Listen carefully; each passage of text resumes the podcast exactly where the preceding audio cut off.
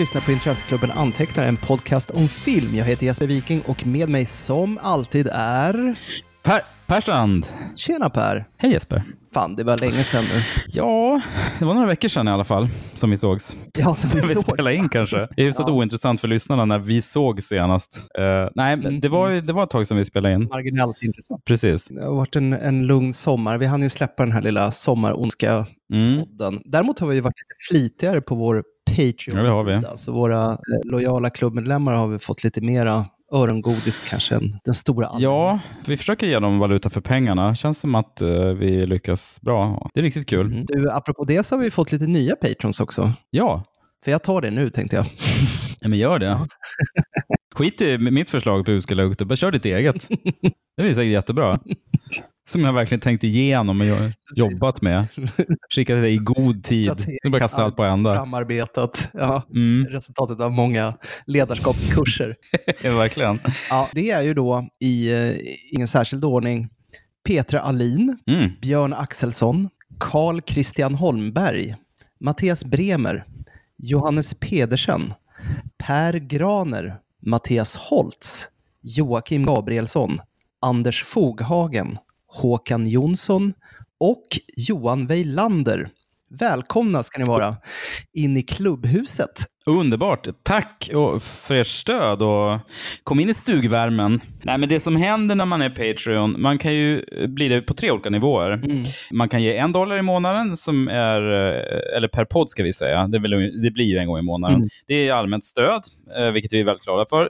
Man kan ge fem dollar, då får man också tillgång till de här eh, exklusiva Patreon-poddarna. Och man kan ge 10 dollar, då får man dels tillgång till Patreon-poddarna och så får man önska film som vi ska prata om. Jajamensan. Och det kommer ni höra resultatet av idag. Exakt. Från två av våra patrons som har slantat upp. Och är ni sugna på att göra det så går ni in på uh, icapodcast.se, bra koll. Och sen eh, klickar ni vidare där och vi är väldigt tacksamma. Men du, eh, fan vi sågs ju på Malmö filmdagar. Precis, vi hängde ju Ja. på årets upplaga av Malmö filmdagar. Vi, vi har ju gjort det några år. Du har ju spelat in podd tillsammans med vår gode, gode vän Martin Degrell. Jajamän. Ja, där betar vi av lite av de bästa filmer som kommer under hösten och vintern. Och Mm, den kan man lyssna på på tvdags.se. heter precis. Eller så söker ni upp den bara, TV-dagspodden i er valfria podd-app. Eh, det var jävligt kul att lyssna på och vi hade inte jättemycket överlappning du och jag. Ni, du och Martin Nej. såg ganska många filmer som jag inte såg, så att, eh, tillsammans täckte vi in eh, rätt många titlar. Det var fint. Nej, vi såg väl egentligen bara Downton Abbey-filmen tillsammans. Och sen eh, den oerhört knäckande filmen I Guds namn av eh, François Ozon. Precis. Mm. Mm. Pourquoi toujours remuer ces vieilles histoires Ah, il protège l'institution, c'est classique dans ce genre d'affaires. Mais avant ça, faut réunir euh, des témoignages, trouver d'autres victimes. Combien y a-t-il eu de victimes? Des dizaines, voire une centaine. Den var riktigt, riktigt bra. Du har ju redan snackat om den i, i podden. Jag kan väl bara lägga till att det, det är då en eh, ganska metodisk eh, skildring av eh, hur några privatpersoner egentligen avslöjade att det ägt rum sexuella över, övergrepp då inom katolska kyrkan i, i Frankrike. Skräll. Ja, verkligen. En chock, said no one ever. Mm. Men som du sa i podden så, så välformulerat, så det är en väldigt berörande och, och knäckande film för att det är frustrerande att följa deras Ja. deras kamp. Och de blir ju, dels vill ju kyrkan, som är väldigt tillmötesgående liksom på ytan, men de försöker ju göra sitt bästa för att tysta ner det. Mm. Eh, de möter ju, stöter på patrull både kyr, från kyrkan och från, från sin omvärld och sina familjemedlemmar. Eftersom alla är ju, det är så många som är katolska, de har så starka fästen liksom, i samhället, så att det är många som bara tycker, nej men det där var så länge sedan, vi, vi begraver det. Mm. Ja, det är det här shitet i samhället. Mm. Mm. Men det jag gillar med filmen var hur den känns nästan som en, liksom, eh, en procedural, för att den är, den är så, så, så långsam och metodisk i hur de börjar nysta steg för steg och hur en person börjar och sen hittas, hittar han fler som har utsatts och så söker de upp andra och det blir liksom ett nätverk. Mm. Den är ju väldigt osentimental på ett sätt, men just att den är det gör att den blir så jävla stark också. Han krämar ju aldrig på, utan man får ju själv eh, Fylla i med, med fylla i så att säga. Ja. Och det är ju dynamitgalleri av sk- franska skådisar Ja, också som spelar de här rollerna. Fantastiska. Alla presidentens män-vibbar vibbar. Den Mm. typen. Eh, Eller Zodiac, den typen av så här grävande. Riktigt bra. Riktigt bra. Och vad heter den på svenska igen? Heter den i Guds namn? Ja, By the grace of God. Det är ju, ja, titeln anspelar på en, en, en olycklig felsägning som en av de här högt uppsatta prästerna gör när han säger att ja, by the grace of God så var det tur att... Ja, ja, eh, ja, precis. eh, vad Ja. heter den?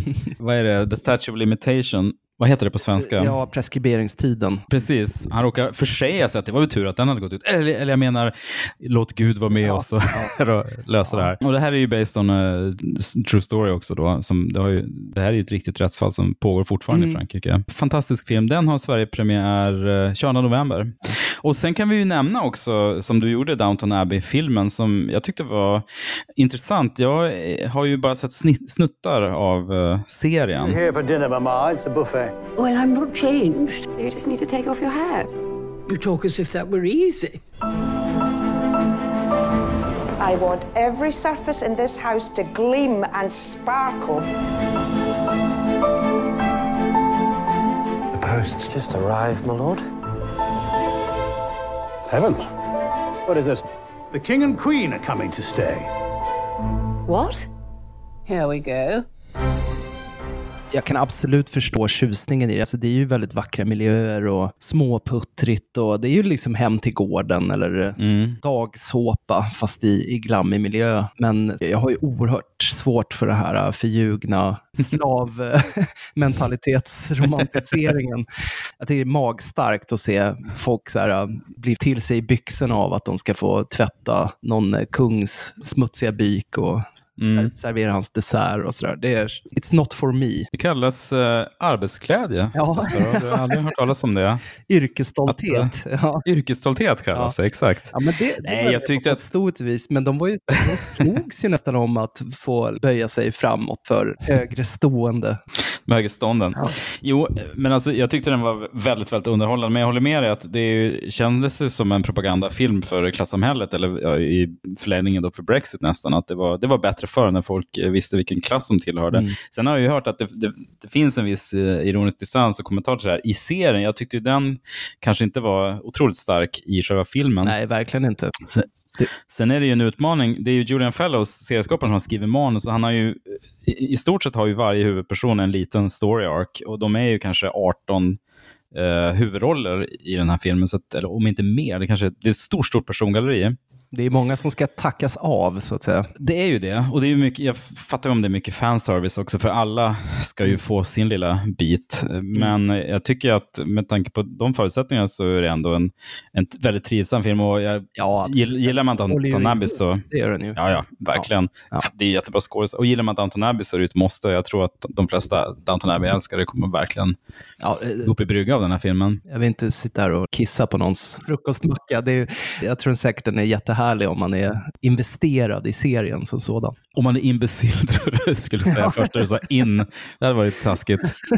Nej, Eh, det var den- du som sa det istället. men gud, ja, gud, jag tar tillbaka det. Men den här filmen kommer ju gå på bio när ni har det här, så att det bara pallar iväg. I övrigt så det var både högt och lågt, tycker jag, inför hösten. Nej, det var inga riktigt, så här, riktigt, riktigt breda titlar, men det var ju, det var ju stora svenska titlar som eh, Kvick och komikers uppväxt eh, och And then we danced som, Ja, just det. så det var ju mysigt. Även Toy Story 4 som vi snackat om, tror jag, i förra Ja. podden. Ja, Ja, nu, nu går den på bio, så det är inte så mycket att komma med. dubbad på svenska. Ja, det var ju det som var deppigt. Men jag tror de la in några extra visningar odubbat, hörde jag. Mm. Ja, de gjorde det. Folk klagar. Den har ju fått njugga recensioner tycker jag, Toy Story 4. Nu har inte du sett den kanske, men den, jag tyckte den var Nej. fantastisk och den fick det så här, nja, treor. Jag fattar inte. Ska, det ska ju vara en femma. det är Toy Story. Andefattigt, slickar i allt som Pixar gör. Det här är skitbra. Sticker ut hakan här. Toy Story var bra. Det hettar till här. Nej, men um, föga spännande åsikt. Men du, ehm, har du sett något mer kul på sistone? Alltså, jag har ju egentligen fastnat i tv-träsket igen. Jag har ju Mm. jag ser så himla mycket filmer, men jag hann ju beta av lite såna här äh, gamla dåliga samveten. Jag såg den här äh, A Cure for Wellness till exempel. Av, Just det. Är det Gore Verbinski? Ja, exakt. Just det. Det är ju en regissör som har haft ganska svajigt track record egentligen. Jag menar, han, Mm. han gjorde ju den här, um, den amerikanska versionen av The Ring, Mm. bland annat Pirates of the Caribbean och först, de tre första tror jag. Det kan man ju tycka vad man vill om, men de var ju framgångsrika i alla fall. De gick hyfsat bra på bio. Ja. Men man ska inte glömma att han gjorde den här The Weatherman med Jo, men Nicolas exakt. Cage. Ja, och otroligt udda film. Ja, och The Mexican med Brad Pitt och, Mm. Och superfiaskot The Lone Ranger. Ja, just det. Och Rango, den här tecknade, eller datoranimerade filmen med Johnny Depp. Ja, den fick väl en Oscar, har jag för mig, för bästa animerade film. Ändå rätt intressant CV. Mm. Den gode Gore. We'd like you to go to Switzerland and bring Mr. Pembroke back to us. What we offer here is a process of purification away from the pressures of the modern world. You plan to take Mr. Pembroke back with you? Is that a problem? He's a patient, not a prisoner. You here for the cure? No. Actually, I was just leaving. No one ever leaves. Men A Cure for Wellness, det handlar ju om en ung streber på ett, ett jätteföretag som skickas iväg av bolagets styrelse för att hämta hem eh, vdn från en eh, kurort i de schweiziska alperna. Väl på plats då så börjar han misstänka att det är något lurt, så att säga, med, med hälsoanläggningen och dess kurer. Det är ju den här um, Dane DeHaan, han som spelade. Valentin i Linda och Valentin av Luc Besson nu. Mm. Var inte han med i Spiderman, någon av Spiderman-filmerna också? Han, han var väl typ eh, Harry Osborn? I de här jag, minns- jag minns filmerna inte som... vilken version av alla dessa Det har Spiderman-filmer varit så det var. många reboots, så det är svårt att minnas. Den här Ja. kortlivade mittemellan-eran. Nej, men han är Ehm, ganska bra i alla fall. Mm. Det är ju en vansinnigt snygg hommage till eh, gamla Hammer-filmer. Mm. Ganska skamlös Guillermo del Toro rip-off stilmässigt från både foto till eh, musik, barntrallande leitmotivs. Mm. Så att eh, estetiken i sig kan bli ganska tröttsam i längden, men filmen generellt är ju väldigt så här, uh, mysigt obehaglig, om man kan Mm. ägna sig åt sådana paradoxer. Och sen så hann jag ju se den här, uh, det här kinesiska Netflix-eposet uh, The Wandering Earth, som var en uh, superhit i uh, Kina, alltså Folkrepubliken Kina då. In the past 72 hours, 地球错失了最后一次机会。 受木星引力增强影响，地球将于三十七小时四分十二秒后撞击木星。这是一场注定徒劳的救援。fullständigt dampig idioti om eh, ja, men jordens exodus från eh, solsystemet. Där världens nationer då har gått ihop och samordnat konstruktionen av enorma raketmotorer på jordens yta som ska flytta jorden ur sin bana runt en döende sol till någonstans. Och på vägen så sugs de in då mot Jupiter och det är det stora dramatiska dilemmat. Men den är så frenetisk och eh, over the top så den får ju Transformers-filmen att framstå som kan-vinnare. Det är Alltså all CGI, varav det är en, en hel del, ser ut som cutscenes i ett Playstation-spel. Du vet, det, det är så extremt mycket gradients och så överdetaljerat. Och det finns en scen i mittenakten någonstans där en soldat står och, och mejar med sitt maskingevär mot Jupiter och skriker “Fuck you Jupiter”. Det låter underbart. Make of that what you will. Den är ju rätt intressant ändå ur något sorts så här kulturellt perspektiv, för att det finns mycket så här kinesisk berättartradition som inte riktigt lirar i, i västvärlden. Till exempel väldigt mycket förnedringshumor, så här folk ska slå sig och dratta på ändan och Ja. ehm, få spya på sig och sådär. Och sen så fort en rollfigur dör så kommer en voice-over-monolog från den döda personen som säger något i stil med “Jag var alltid väldigt stolt över dig. Nu måste du kämpa vidare för mänsklighetens bästa. Lycka till!” Ett återkommande moment som man tycker så här, ja, men det är bra att det är tydligt ändå, så man hänger med. Ja, precis. Jo, och sen så hann jag ju till slut se Suspiria, Ja, som du har tjatat på mig om ja hur länge jo, som precis. helst. Det har varit ett tag. Ja. When you dance the dance of another, you make yourself in the image of its creator.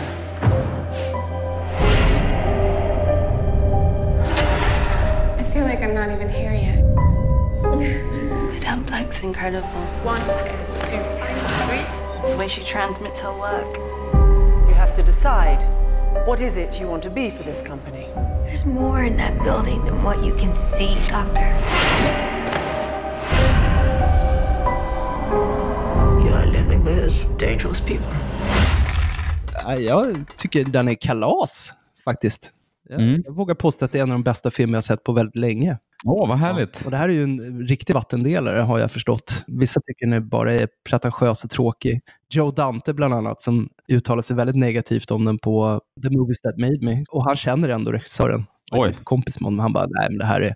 Den, ori originalfilmen var en saga, det här är bara pretension.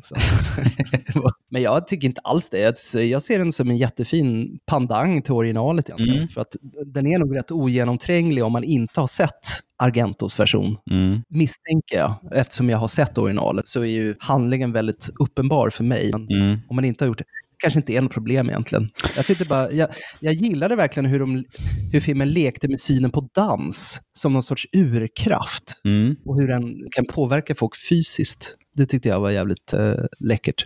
Sen var det ju otroligt jobbigt med alla de här benbrotten. Ja. här. Jag har otroligt svårt för sånt.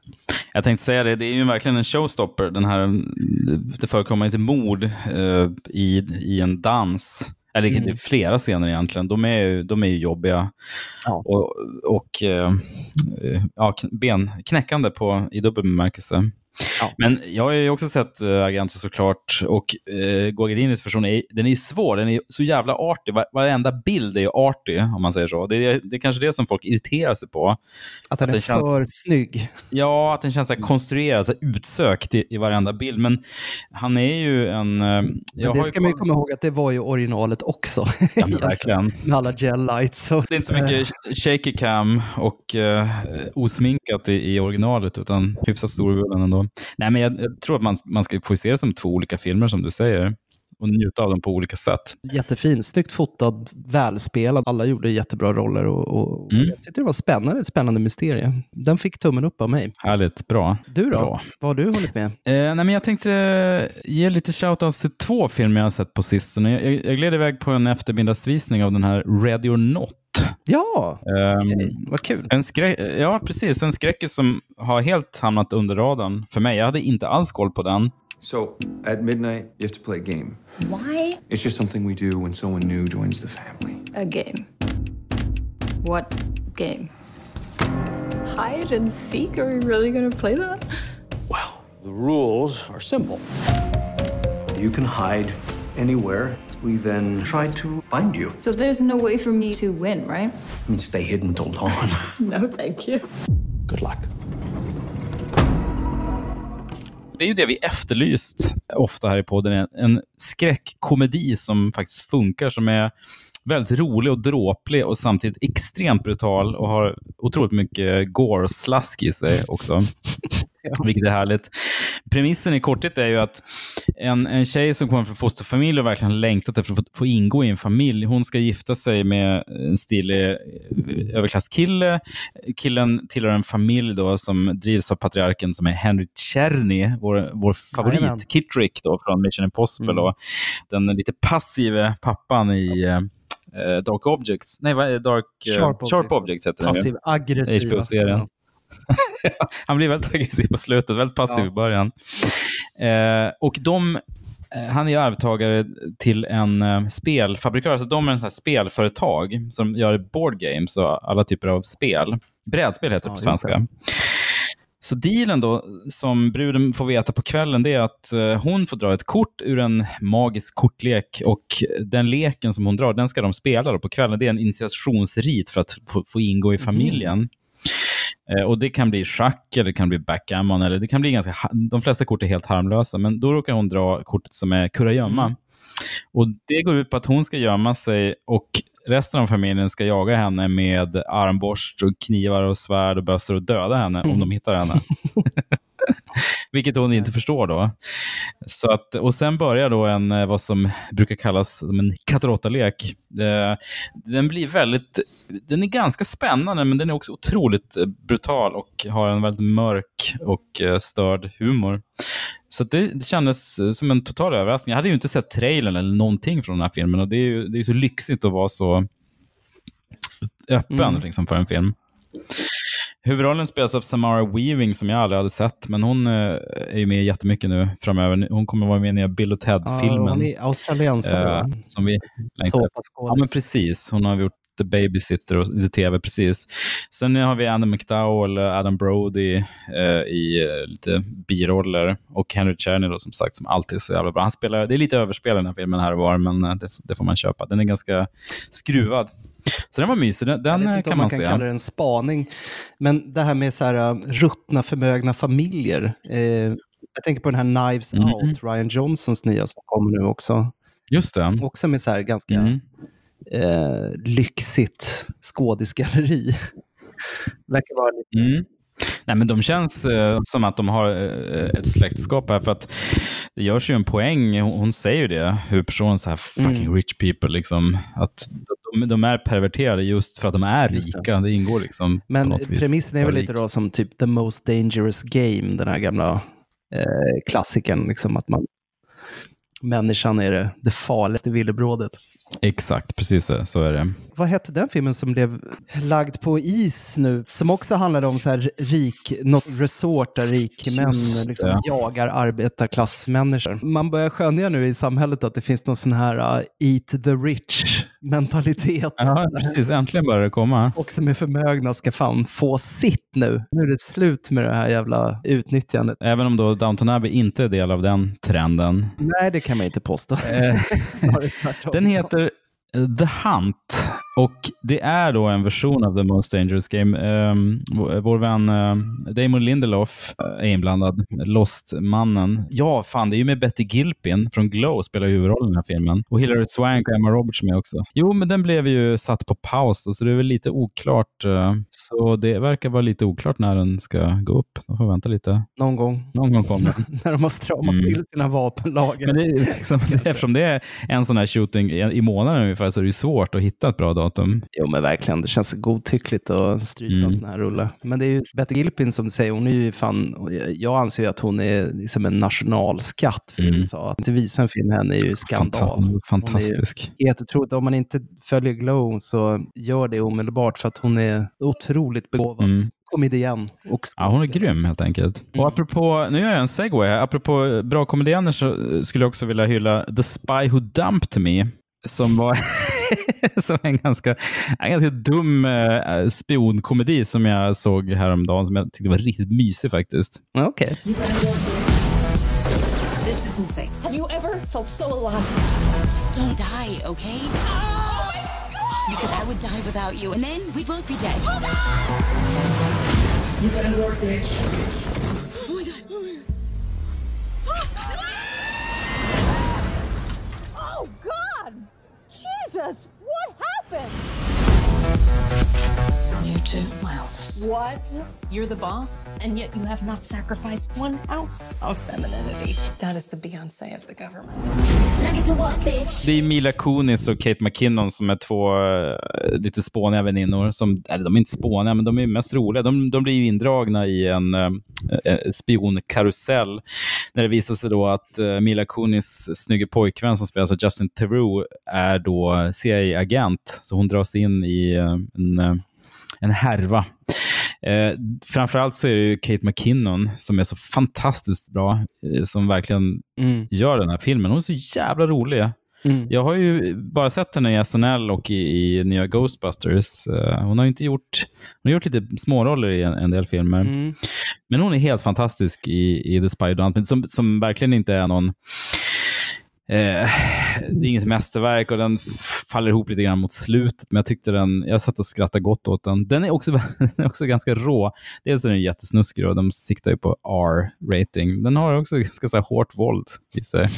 Och en del ganska fina biljakter och sådär. Så att, eh, jag tyckte den var härlig. härlig. Ja, Justin Theroux, han är en sån här skådis som aldrig åldras. Nej, men jag, jag vet, Ja, jag tänkte på det också. Liksom i Mulholland Drive Ja. för nästan 20 år sedan. Ja, men faktiskt. Och det är ju det är uppenbart att han, liksom, han färgar håret och sådär, men han ser inte, han ser inte ut som han är lyft. Han bara ser, han har ett perfekt face som aldrig åldras. Det är ju lite märkligt.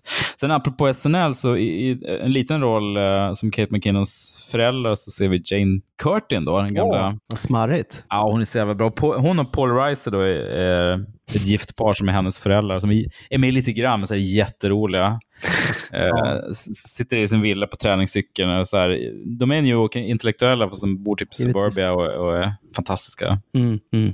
Alltså, den, eh, ja, men där- en charmig, charmig bagatell. Det var nog det jag ville prata om. Vi kanske ska gå på, på kvällens filmer då. Kvällens huvudnummer. Ikväll ska vi alltså prata, eller idag ska vi alltså prata om två stycken önskefilmer från våra 10 dollar. Vad fnissar du åt?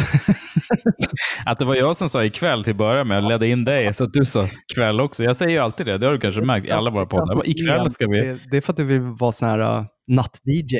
Du vill vara... Precis. Egentligen skulle jag vilja att vi pratar lite långsammare Exakt, var en- och eh, lite lugnare. En röst i natten. Vi ska prata om Death to Smoochie från 2002. Det här är alltså en, en film som har önskats av vår 10 dollar patron Peter Mikkelsen. En Danny DeVito-film. Ja, men precis. Eh, Danny DeVito, vi brukar ju prata om honom. Han är ju så otroligt eh, rolig skådis. Så också i den här filmen. Men han har ju, jag kollar upp lite hans CV som regissör. Han har gjort en del filmer. Han har ibland gjort vår favorit Släng morsan av tåget från 87 med Anne Ramsey.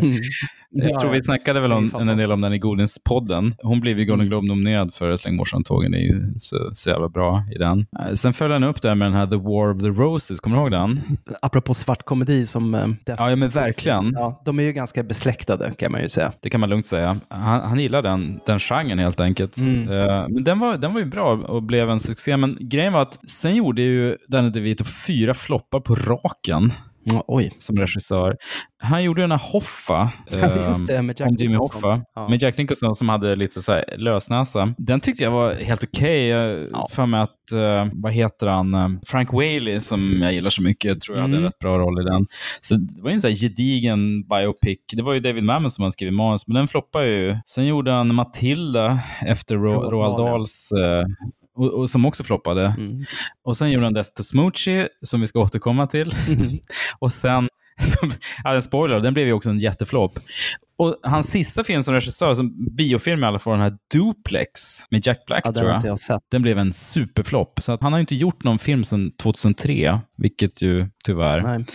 är väl därför. Nu hänger han bara med Eh, It's Always Sunny in Philadelphia. Ja, men exakt. Han måste ju inte göra film. Eh, Det var inte Jack Black i Duplex, det är ju Ben Stiller och Drew Barrymore. Jag tror blandade ihop den med RV eller någon sån här. Nå- något annat. Ja, jag vet inte Ja. riktigt. Men det Smoochie gjorde han 2002 med manus av Adam Resnick som eh, framförallt har varit en författare på, eller manusförfattare på, Let, hos Letterman och på The Larry Sanders Show. Mm. Och det kan man ju... Ja, Ja, ja, ja, För att det är väldigt så här... um, samtidsparodierande kan man väl säga. Ja, och, och lite så här um, ganska lättköpt premiss. Det här att barnprogramsvärlden som är så snäll och uppbygglig Mm. befolkas egentligen av narcissister och folk som är labila eller kriminella. Ja, men Alltså, det, precis. finns, det finns en lite så här slapp ironi i det som är väldigt enkel. Ja, det är nästan lite så att clowner är otäcka. Ja. Meet Randolph Smiley. He once was rich. He once was famous. And he once was sane. Rainbow Randolph is the man. Yes, oh, yes, he is. They kicked me out of the corporate penthouse. I'm homeless. I can assure you, this network cannot survive another Rainbow Randolph. Don't touch me! I'm a shot! Salmonella! Sir, it is my personal mission to find a satisfactory replacement. Get me Smoochie. You're telling me that Kidnet is finally ready to pursue a show of Smoochie caliber. Hey, it's Smoochie! Come on! Hello, New Jersey! Despise you. I loathe you! Now, Waiter! My body was barely cold and you went to work for the Rhino. I gotta eat, don't I?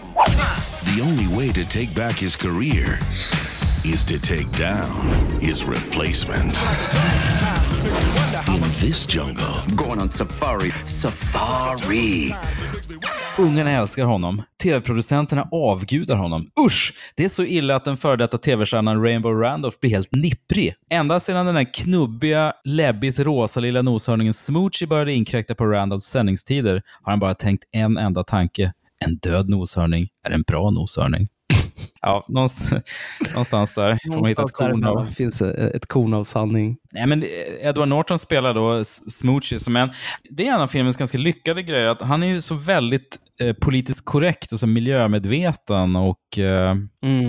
välmenande. Han är väldigt präktig den här Ed- Edward Norton. Han är också... Han gör ju någon sorts parafras på Jimmy Stewarts eh, Ja, men exakt. persona. Ja, en do-gooder. Ja. En helylle-grabb. En sån här årschax-kille som det heter på amerikanska. Mm. Som inte känner till några svordomar och sådär. Nej men precis, miss, han missförstår alla så double entendres och tror att det bara är eh, Liksom, han fattar aldrig när folk är elaka eller Mm. snuskiga. Han har ju någon catchphrase också som han drar då och då. How do you like that? Ja, Säger how han do you like that? Ja. Precis, han är så här storögd Forrest Gump. Så här, "Oh, oh." Och blir då värvad av uh, Catherine Keener som är producent på, eh, på det här uh, Kidnet, det här stora konglomeratet som gör barnprogram. Och Det är en av filmens roliga scener när han sitter inför en massa knarkare och, och spelar. Och hon ser liksom hans potential. Oh, we'll get you off that smackle, yes we will. Oh, we'll get you off that smackle, yes we will. Oh, we're gonna get you off that smack. We'll kick that monkey right off your back and get your life on track, oh yes we will. Det som alltid händer i den här typen av filmer när någon oskyldig person blir väldigt känd är att de blir eh, korrumperade och blir, blir lite cyniska och giriga. Och samtidigt då så som vi hörde Randolph, eh, Robin Williams figur, blir ju väldigt eh, hatisk och eh, avundsjuk och blir mer och mer modisk. Och så blandas det in lite irländska gangsters och en eh, Danny DeVito dyker upp som en väldigt suspekt agent. Så det blir en stor härva och ett ganska stort persongalleri här av slämma typer som vill eh, på olika sätt sko sig på Edward Nortons rollfigur. Ja. Egentligen så borde jag ju diskvalificera mig själv från att bedöma den här filmen ur en emotionell synvinkel eftersom jag har så otroligt svårt för fars. Vi pratade ju lite innan vi spelade in om den här filmen eh, The Death of Stalin som är en hyllad komedi på alla Mm. sätt och vis, men som jag och jag tror även du tyckte var helt fruktansvärd. Ja, vi såg ju den tillsammans på Stockholms filmdagar för ett par år sedan. Och Mm. jag satt ju och ville bara gå därifrån och kände så här, vad är det här? Och så hörde jag folk så, var så förnöjda runt omkring och Mm, fnissade jag och vet. skrattade. Och, vad härligt vi har det, vad roligt det ska bli nu, vad smart han är den här. Men jag Ja, satt det fan, är ju- det här är ju skit, tänkte jag. Ja. Eller jag tänkte att det här är ansträngt. Ja, men det är ju poppis. Jag menar, det är ju en genre som, som lever och frodas. Jo. Eh, men eh, jag tror att den här filmen är ju lite av en vattendelare. Mm. Jag anser till exempel att det här kanske är, Robin Williams absolut sämsta rollprestation i en film någonsin. Mm. Men det är ju inte hela sanningen, för det beror ju lite på vilken typ av Robin man gillar. Alltså Mm. man gillar den här kokainstinna, svettiga Robin som han var på 80-talet, eller om man gillar den, lite mera återhållna, pliriga Robin som man blev från 90-talet och framåt. Det kan ju avgöra hur man ser på en sån här film.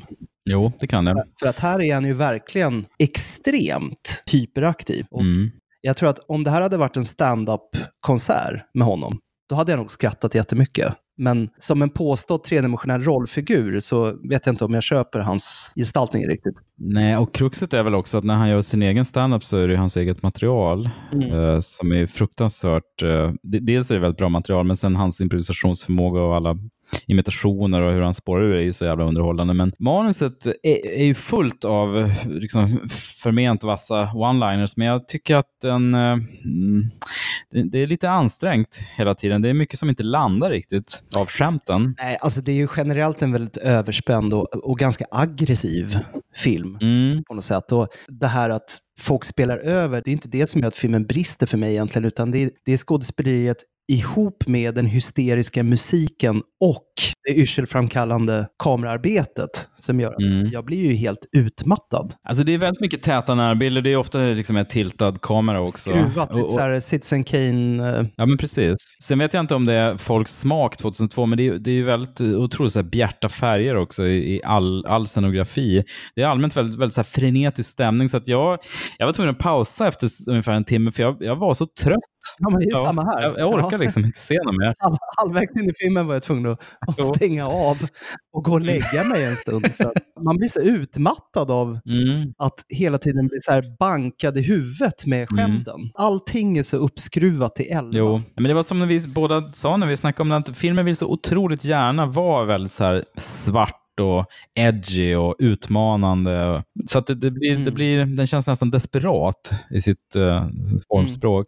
Jag håller med om Robin Williams. Han, han är, det är något konstigt, det är svårt att sätta fingret på hans rollprestation, men det, jag tyckte han känns lite oinspirerad med att han väger upp det med det här totala överspelet. Som, men det känns inte riktigt som att hans, uh, han är med, att, att hjärtat är med. Nej, det är, det är ingen glädje. Nej, det är, liksom. något slags, det är något glädjelöst över det. Och min grejen var att 2002 var ju ett otroligt eh, spännande år för Robin Williams för att han gjorde ju både One Hour Photo, uh, Mark Romaneks film, den här biträdet, Mm. och eh, Insomnia Christopher Nolan. Så han gjorde de här tre filmerna samma år. Eller de kom ut samma år. Mm. Eh, Så det var ju liksom det året då han verkligen gjorde, efter ett 90-tal med Mrs Doubtfire, mycket trivselkomedier, så, hade, så var han ju en, en helt annan typ av roll.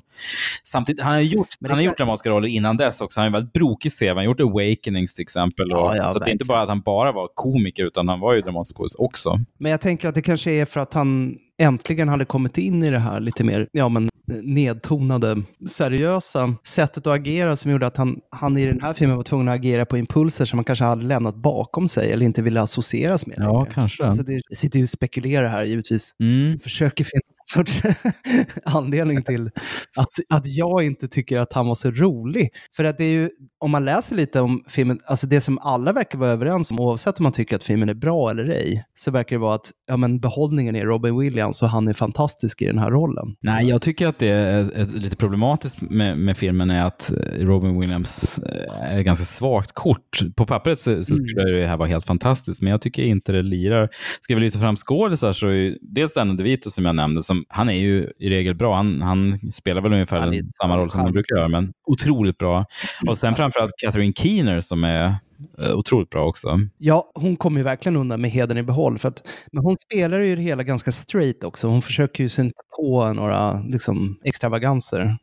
Det är inga rallarsvingar från henne. Utan hon, Nej, precis. Hon är väl den rollfigur som kanske känns mest grundad eller mest realistisk, om man ska använda ett sånt tråkigt ord. För det, jag menar, det råder ju ingen brist på komisk talang i den här filmen. Det är ju, jag menar, Jon Stewart och Harvey Fierstein och Vincent Schiavelli dyker upp. Och Ja. Det finns ju talang så det skriker om det. Men vad tycker du om Jon Stewart som skådis? Ja, alltså, jag tror att det var lite konstig roll för honom. Det Jo. känns som att han hade kanske nästan varit mer intressant att se i, i Robin Williams-rollen. Eller någonting sånt. Ja, varför inte? Han var ju lite bortkastad här. Jag tycker inte han är så uh, jätterolig. Han hade ju en liten filmkarriär. Jag kommer ihåg honom från The Faculty till exempel. Innan Jaha. han sen blev Ja, eh, ja, visst. tv-kille. Ja, ja, ja. han är ju han är jävligt bra där. Mm. Nej, men sen tycker jag eh, ett problem också, det är den här Spinner Dunn-figuren, den här pundiga boxaren som spelas av Michael Rispoli. Åh, gud vad påfrestande. Han- Hans överspel är ju magiskt. Eh, Eller på fel sätt. Han spelar över något fruktansvärt och, och Danny DeVito måste vara väldigt förtjust i hans rollgestaltning också, för att han ligger jättelänge. Alltså, Han scenerna med honom är oändligt långa. More, more, ge mig mer. Tryck på, hårdare, hårdare, hårdare. Högre. Hey! Hey! Smoochie! Hey! Hey, I'm Spinner! Hey, I'm so excited to meet you! well, I'm excited to meet you too, Spinner. I'm Spinner. Right. Yeah. Yeah. Okay. You're a fan of the show. That's amazing. Hey, hey, Smooch, you know what I love? I love uh, when you do the uh, uh, jiggy ziggy dance. You know, Sure, you know the one you do during silly time. Oh yeah, that's one of our big numbers. hey, hey, hey! You, you want to see me do it? See, you do the the what? The jiggy ziggy? Yeah. Well, sometime you Uh, know. no, I'll do it for you right here. not I'll do it. good enough for Hey. Smooch, uh, I'll do it. Watch. Uh, Jag känner igen den där Michael så otroligt väl, men det, han var med alltså, i fyra avsnitt av Sopranos, den här Jackie Aprile. Ja. Men det räckte liksom. Han är inte dålig, eller det beror på hur man ser det. Han har väl uppmuntrats av Danny DeVito bara att vrida upp det till elva hela tiden. Ja. Det är lite kul när han ska spela cowbell och bara slå helt i otakt hela Mm. tiden. Men det, även det skämtet krämas, liksom mjölkas ur så länge som man hinner tröttna på honom. Nej, men alltså, för att summera, eh, jag tycker ju som, som eh, de flesta säkert har förstått att det här var en väldigt påfrestande film. Med det sagt så Mm. finns det ju en del eh, guldkorn faktiskt. Faktiskt Robin Williams som ändå bjuder på en tour de force i snuskiga svordomar. Alltså det, det, tar ju aldrig slut. Och sen så är ju många av de här uh, barnsångerna som eh, Edward Nortons rollfigur sjunger väldigt absurda och creepy på Mm. ett roligt sätt. Mm. Och inte minst i sista akten så får man se en, en sån här uh, isshow som är liksom så här terapi koreograferad där Smoochie vill genomleva en massa trauman han har upplevt, Mm. fast på ytan. Mm. Ja, men det är väldigt kul för att den här rollfiguren som, som Edward Norton spelar är ju som sagt han, han är väldigt präktig liksom, och ganska pretentiös. Och han, han är ju helt okänslig för när det blir liksom pekoral eller för mycket. Mm. För grejen var att jag sett en timme och bara Jesus, så tog jag den här pausen och gjorde något annat en timme. Och sen, då tyckte jag sista halvtimmen var ganska härlig ändå. Ganska mysig final liksom, med den här isshowen som du säger. Så att um, den växte lite Ja, på slutet. jo, men det var, det, det var väldigt roligt faktiskt. det måste jag ge den. Det är något konstigt med, med Edward Norton för att, att se honom kastad som en sån här um, ja, men, eh, naiv, idealistisk eh, person. Han har så ofta spelat så här ganska falska typer och elaka människor. Så att, Mm. Han har ju spelat lite så här på gränsen till debil tidigare också. Mm. Jag tycker han har, ja, det här krimdramat när han lurar eh, Richard Geres advokat exempel. Massiv spoiler här. slutet. Men det är en 80-talsfilm, kom igen. Ja, ja jag vet. Jag vet. Jo, den, den är bra. Han är dum i huvudet. Och sen även den här um, Precis. eh, filmen han gjorde med De Niro, The Heist hette den va? Ja, den med Brando också. De Niro. Precis, Frank Mm. Så att, uh, man har ju sett honom i den typen av gestaltning så, så ofta tidigare, så det känns inte så här 100% trovärdigt. Jag sitter hela tiden och väntar på att det visar sig nog att han är ganska cynisk ändå, eller att han liksom har lurat folk. Han är bra Norton, men jag, hade också, jag tycker han är kanske lite felkastad i den här filmen. Jag köpte inte riktigt heller hans uh, rollgestaltning. Nej. Apropå Robin Williams, han har ju, som du säger, han har, han har ju en del härliga one-liners. Ibland är det så att man måste nästan pausa för att hinna med allting, för de levereras ju kommer väldigt fort. Men det är ju en scen där han, han har ju lånat lägenheten av en, eh, den här dvärgen, kortväxta killen, som eh, spelas av eh, Danny Woodburn.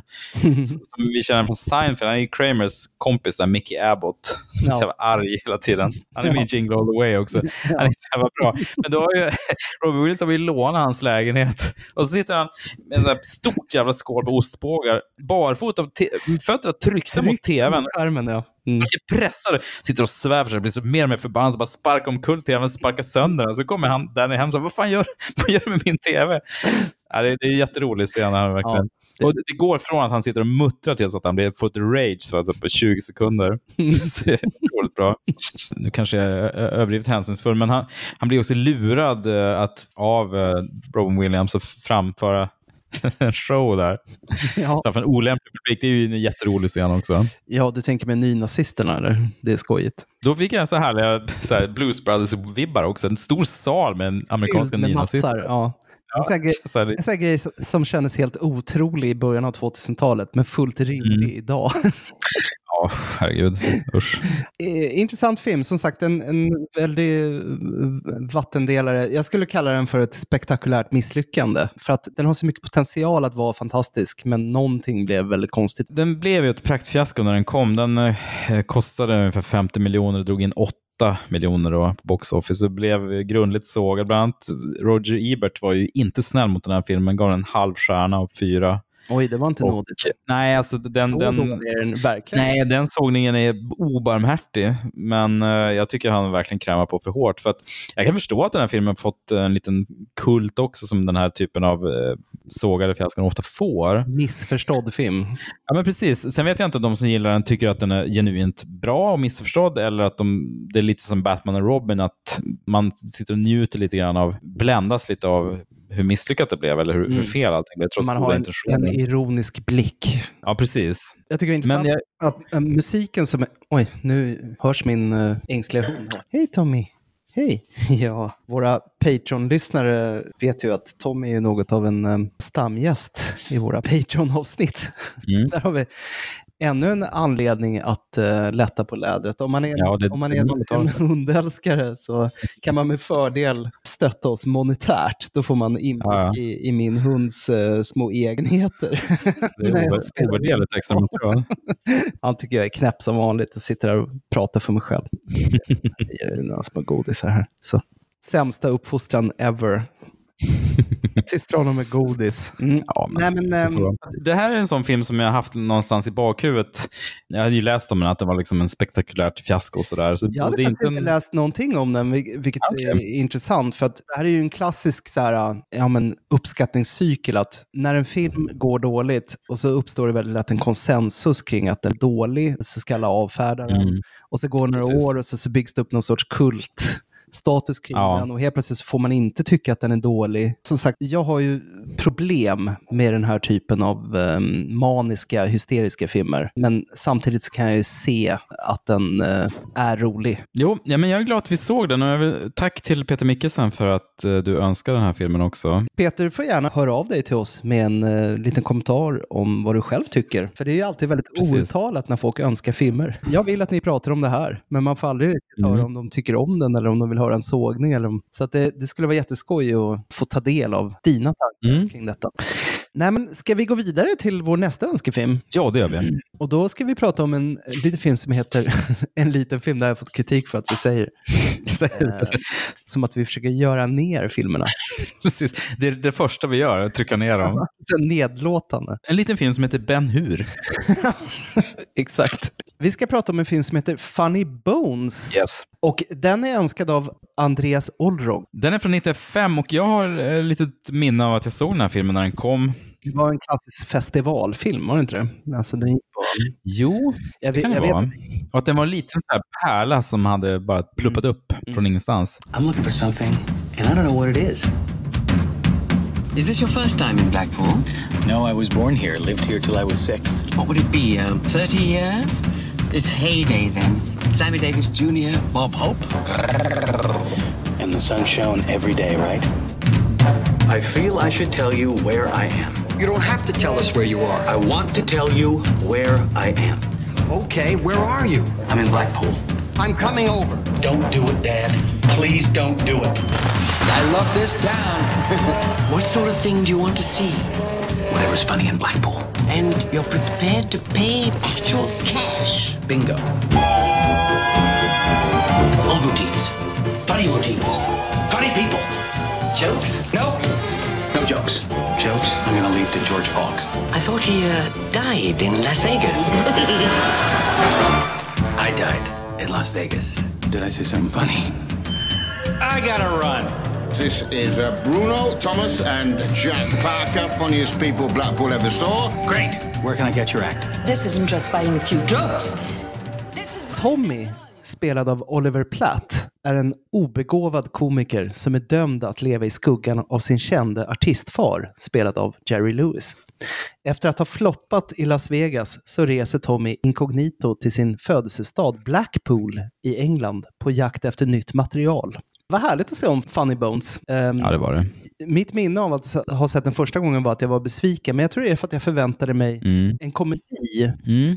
Och det är ju kanske inte riktigt en komedi. Den handlar om komedi. Mm. Men det är väl snarare en sorts ömsint porträtt av Blackpool som nöjesort. Och Mm. framförallt musical-traditionen. Mm. Det är verkligen ett kärleksbrev till, till den typen av uh, varietéunderhållning. Det finns en del beröringspunkter med den här filmen och Death to Smoochie.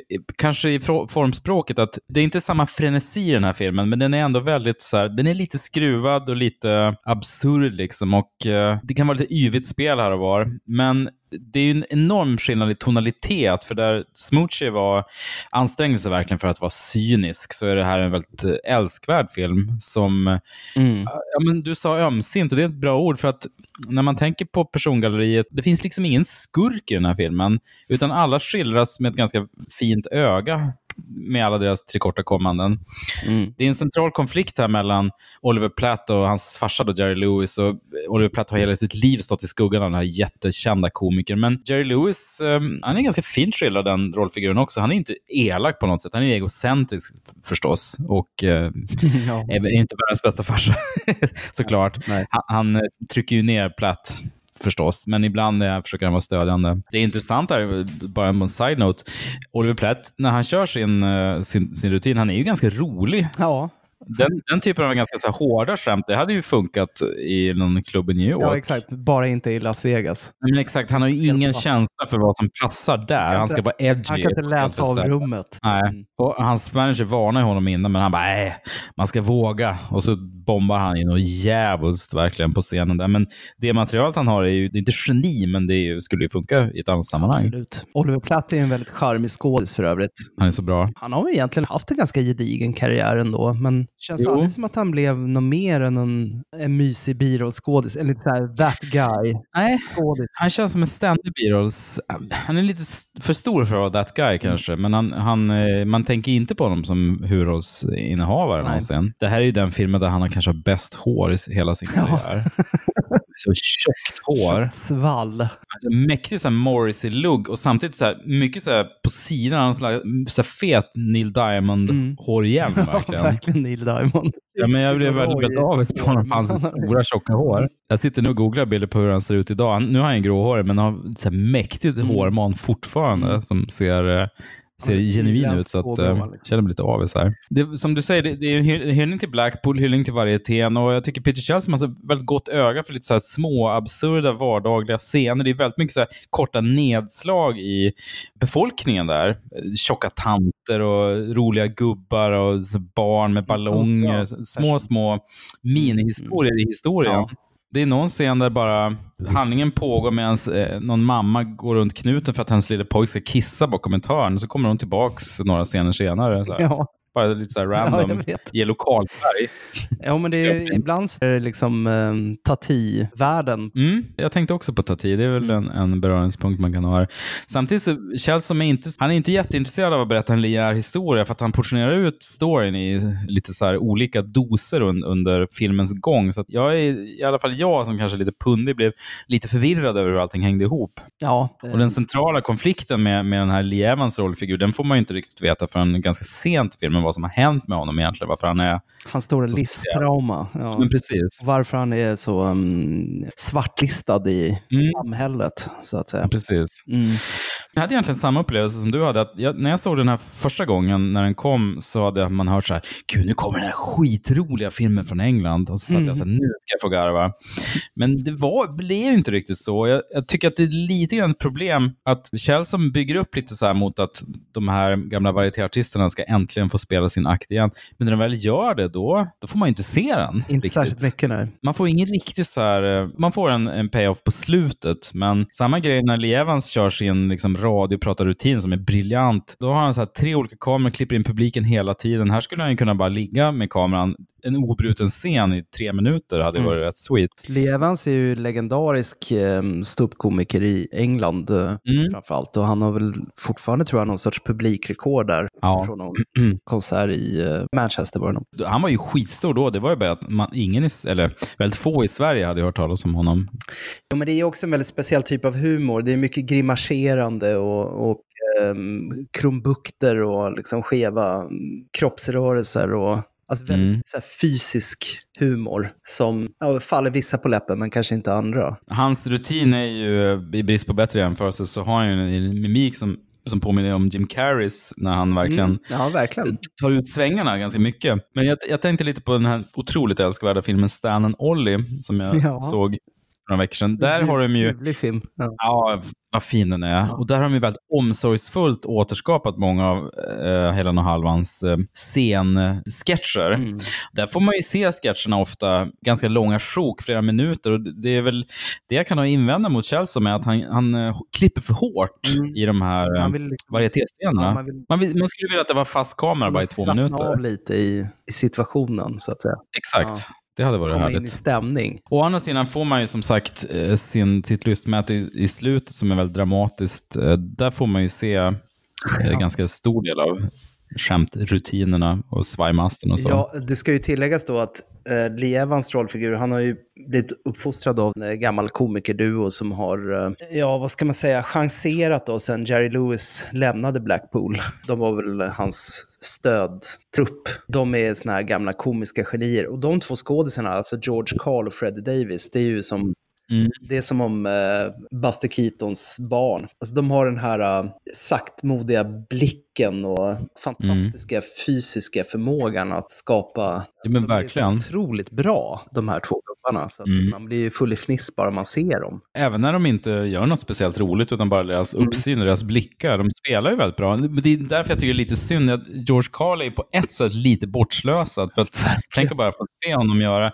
Man får ju bara se snuttar när han gör sina rutiner med, med hatten och så. Man, man ser direkt att det här är en, han är en fulländad eh, liksom varietékomiker. Ja. Tänk att få se lite mer. Mm. Men det hamrar ju också in hur desperat och tragiskt deras situation har blivit. För att deras jobb i filmen har ju blivit att de har ju blivit reducerade till att vara statister i blå tåget. Att sitta som, Ja, herregud, som vad hemskt. Ja. i någon nöjesfältsattraktion. De sitter ju egentligen bara med sina normala så här, deadpan face. Blir Folk bara. Ja. livrädda. Nej, men sen, det är ju ett, det är ju ett som, som jag tror du sa, det är ett väldigt fint persongalleri. Mm. Kjell som har lite samma öga som Coen-bröderna, att hitta typer och Mm. roliga utseenden. Mm. Ian McNeese till exempel, eh, som spelar den här lite korrupta polismannen. Han, Ja, det är väl filmens väldigt- skurk då, om, man, om det finns någon riktig. Pre- Precis, det är sant. Jag sa ju att det inte fanns en skum, men det finns i honom. Och så har ju Richard Griffiths då förstås, den här väldigt eh, korpulenta brittiska skådisen. Ian. McNeese har ju för övrigt en av filmens absolut bästa repliker. Det är ju i sista akten när han säger så här, It's all starting to be a bit French and I don't like it.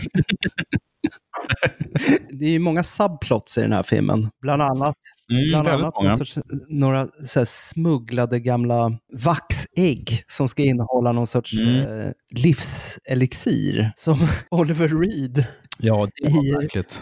I kinesisk kaftan eftertraktar. Han är någon gangsterboss i Blackpool. Och han behöver det för att hålla sig ung, för sån här föryngringspulver. Precis. Väldigt märklig roll för Oliver Reed, måste jag säga. Jättekonstigt. Det är otroligt skoj att se Jerry Lewis och Oliver Reed jämte varandra. i Tredje akten. De utbyter ju inga repliker överhuvudtaget. Nej. Men de står bredvid varandra i Mm. en kvart. Ja, jag vet inte. De har varit i samma film. Det känns jätte... Jo, men det, det känns som en trivia fråga. Vilken film gjorde Jerry Lewis och Oliver Reed Ja. tillsammans? Och Leslie Caron var med också. bara, Exakt. va? Det var Funny Bones. Den är historisk på det sättet. Leslie Caron som var med i An American Paris till exempel. Ja, ja, eh, och absolut. en massa Stor. härliga 50-60-talsfilmer. legendarisk eh, aktris. Men just den här subplotten med de här äggen som inleder Ja, filmen också. Att Jättekonstigt. några engelsmän ska köpa de här smuggeläggen av fransmän. Och de här tre fransmännen dyker upp hela tiden. De är väldigt roliga Mm. tycker jag. Det är en rolig, rolig trio som... Men det är kul för när filmen börjar så, så tror man att det här kommer att vara en central plott eh, med äggen, men det är egentligen ganska perifert. Eh, Det, det, har, det, det får sin payoff i sista akten. det får det, absolut. Jag tycker det är skoj med de här fransmännen. Och så när de kommer till, eh, för att en av dem dör ju då i den här transaktionen, så vill de utkräva hämnd. Och så tar de sig till Blackpool och går runt där på strandpromenaden och nynnar på La Mer av Jean Trenet. Mm. Liksom så här, de kunde lika haft baskers på sig och gått med en baguette Jo. under armen. Precis. Med randiga tröjor. Ja, exakt. Roligt. Jo, det är väldigt tydligt. Jag tycker Kjell som gör, gör en, en stor bragd här som regissör. För att det, ganska stora del- delar av filmen är ganska uppskruvade ändå, med ganska lite så här överdrivet spel. Men samtidigt så finns det några scener. Jag tycker den här scenen där eh, Oliver Platt och Jerry Lewis, på något sätt far och son, har den konfrontationen. Den är väldigt nerspelad. Både Platt och Lewis, som ju verkligen kunde spela över i sina liksom, 60-talsfilmer. Det var hans persona. De, jag tycker Ja, de spelar så det- jävla bra i den scenen. kan vara årets underdrift. Ja, ja, men verkligen. Och man får ju se lite av hans mugging i den här filmen. Han, han bara gör roliga miner. Ja, han och slänger in det då här och där. Ja. Ja, det är ju ganska billigt, men det var ju, det var ju hans komiska grej på 60-talet. Det var det som gjorde honom... Alltså, jag, sä- jag säger på rak arm att jag tycker det här är nog eh, Jerry Lewis kanske bästa rollinsats på film. Bättre än King of Comedy. Ja, men det, exakt. Det konkurrerar ändå med King of Comedy. Men jag tycker för att här Ja. är han ändå så pass men, mänsklig. Jag menar, eh, som du sa tidigare, han är ju inte en elak person på något sätt. Han, är, han har bara liksom fattat en del kassabeslut. Men jo, han, precis. Jag tycker han är jättebra. han älskar ju uppenbart sin son och, och, och vill hjälpa honom, men måste komma fram till den brutala sanningen att hans son kanske inte är rolig. Och det, man märker liksom att det smärtar honom. Jag tyckte det, var, det var väldigt välspelat av Jerry Lewis. Ja, men jag- otroligt bra scen. På ålderns höst så gjorde han de här ganska nedtonade rollerna där han också spelade både, han är väldigt lika roller i King of Comedy, att han är liksom en, en åldrad Jo, framgångsrik komiker. Att King Comedy är han så jävla bitter och elak. Sant. Här är han lite mysigare. Även om han är inte Guds bästa barn så, så är han en, som sagt en fin rollgestaltning. Nej, men eh, det var väldigt roligt att se om. Mm. Det var jättebra. Funny Bones faktiskt.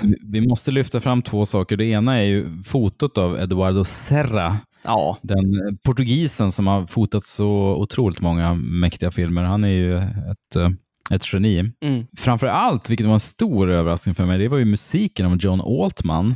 Var den härlig? Som in... Ja, men den är fantastisk. Och den finns ju inte på Spotify tyvärr. Han har ju skrivit deras originalmusik som är helt fantastisk. Och sen har han ju eh, liksom gjort ett, eh, eller jag vet inte, det kanske inte var han som var music supervisor, men jag tror faktiskt det, för att han är ju jazzgubbe den här John Altman. Och soundtracket är ju gamla jazzpärlor och mycket gammal blues också. Ja.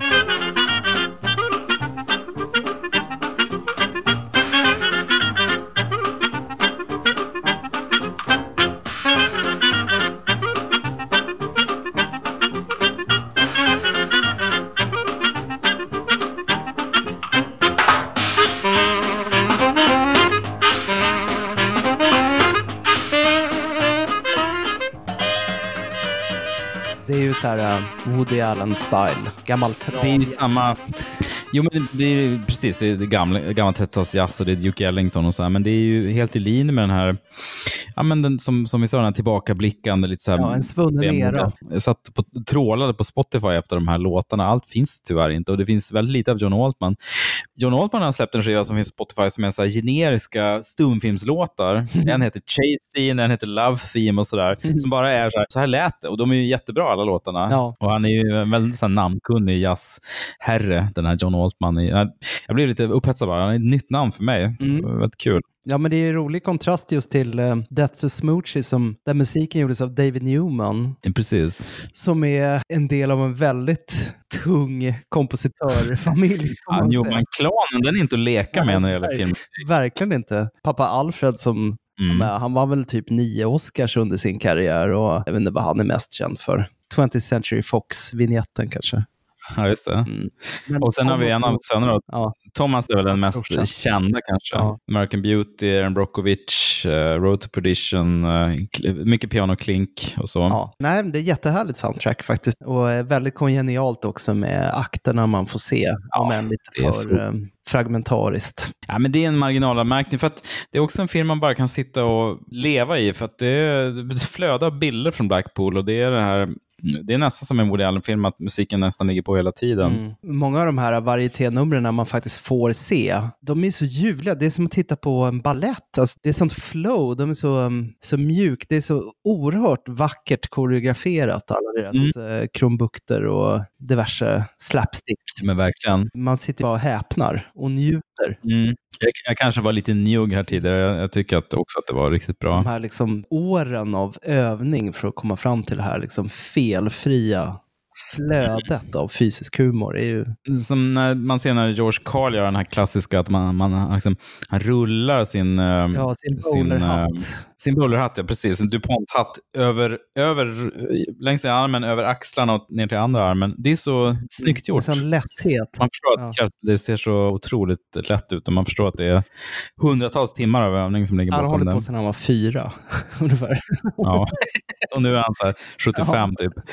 Bara utifrån det så är det en film väl värd att se faktiskt. Men det är så kul med filmer som man sett och tyckte var sådär när man såg dem och sen ser man dem när man har blivit äldre och kanske mer sentimental. eller någonting. Och tycker ja men man förstår det här med nostalgi och vemod kanske på ett annat sätt och tycker det är underbart. Det finns ju ett enda smolk i den här stora glädjebägaren Mm. och det är att Funny Bones är väldigt svår att få tag på. Ja, det går ju inte. Vi var ju tvungna att ta till alternativa metoder för, för att Mm, se den här precis. filmen. Finns inte att strömma lagligt i Sverige, tyvärr. Nej. Men har ni chansen så gräv upp den här filmen för att den är väldigt, väldigt älskvärd. Nej, så tack Andreas, det var kul att se om den här. Ja, stort tack till Andreas Ålroger för att vi är jätteglada att vi fick uh, chans att se om den här filmen prata Mm, om den. Sannerligen. Vi återkommer snarast. Det gör vi. Tack för att ni lyssnar. Eh, ni får väldigt gärna höra av er. Ni mejlar till icapodcast.gmail.com med bu eller bä. Och så får ni väldigt gärna gå in på iTunes och ge oss ett högt betyg. Helst fyra eller femma. Helst femma. så att vi kommer högt upp i Snälla. algoritmerna, tror vi i alla fall. Ja, men vi säger så. Vi hörs igen och ha det riktigt bra.